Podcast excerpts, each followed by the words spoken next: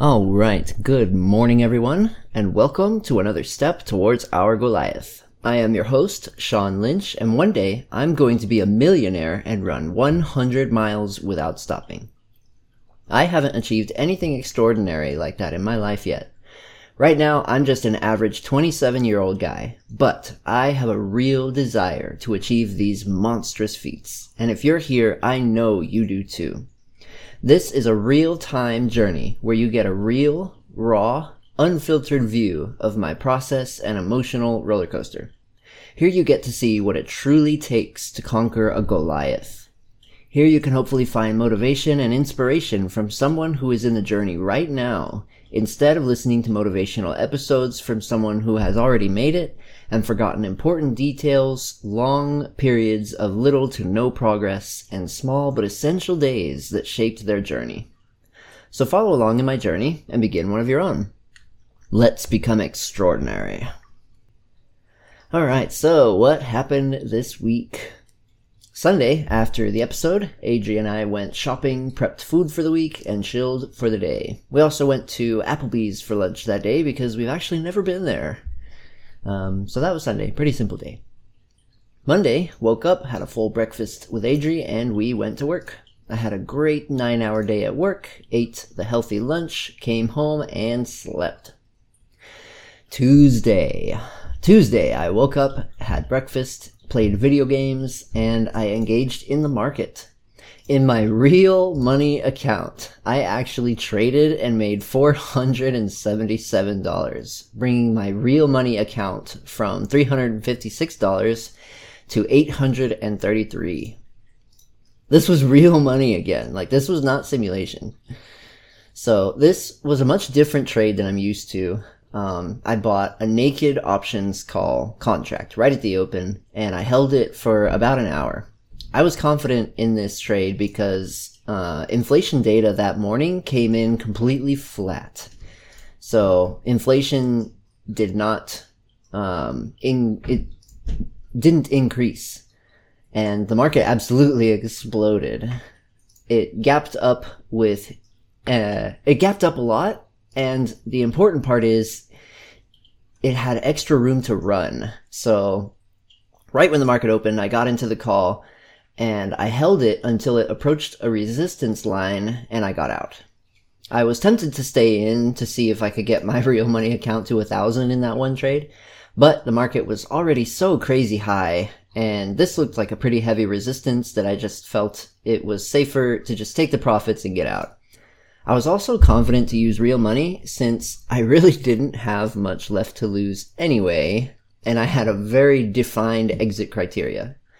So yeah, after that, um, I got into a simulation spread and I went to the Kia dealer for maintenance, came home, I started playing with the kittens and the spread ended up working perfectly and I made $975 in simulation. That was simulating having $5,000, which I will have when I begin with the actual real money account um, that my mom financed for me. So two amazing trades on Tuesday that complemented each other.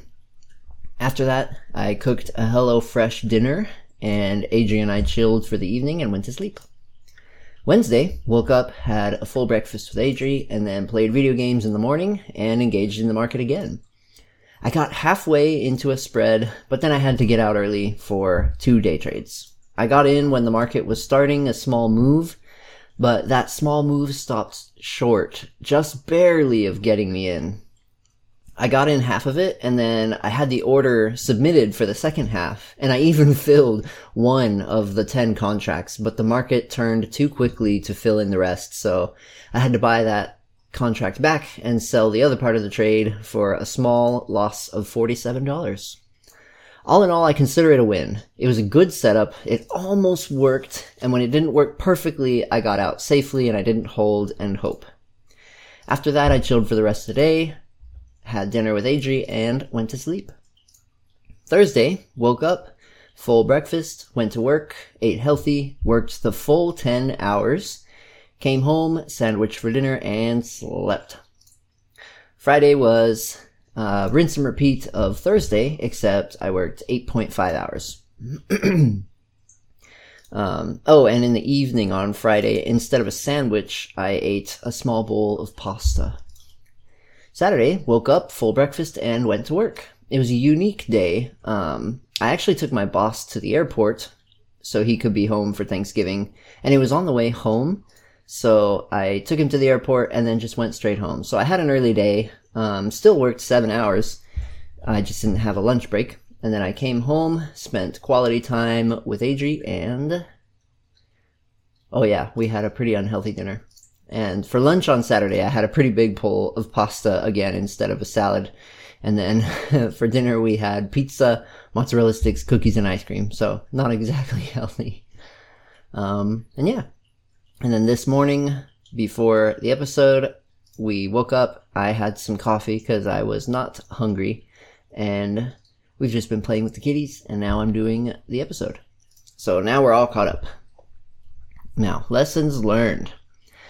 If I think about doing a scalp with a spreads mindset, it actually usually works. It's worked, I think, at least three times that I can remember with a really good result. There's one particular pattern that is really reliable and it makes a lot of money.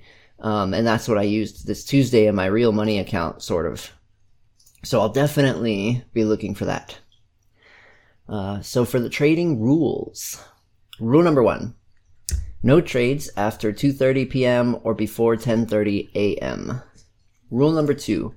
Always give a 10-point cushion behind the support or resistance price. Rule number 3. Use limit orders, not market orders. Rule number 4. Wait for the market price to move within 5 points of the support or resistance line.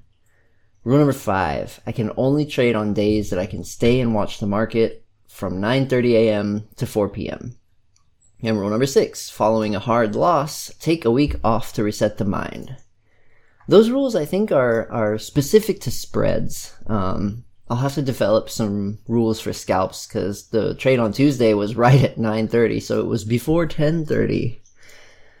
Um, so yeah, those rules are definitely, uh, specifically for spreads. So I'll have to come up with something else for the other kinds of trades, which I don't expect to do very often. So for the current standings, for my financial goal, the new stepping stone will be to gain $1,000 in the new trading account. I will be doing real money when the account is ready. I won't be trading this week since this week is Thanksgiving and we have some plans, but the week following, I believe I will get started.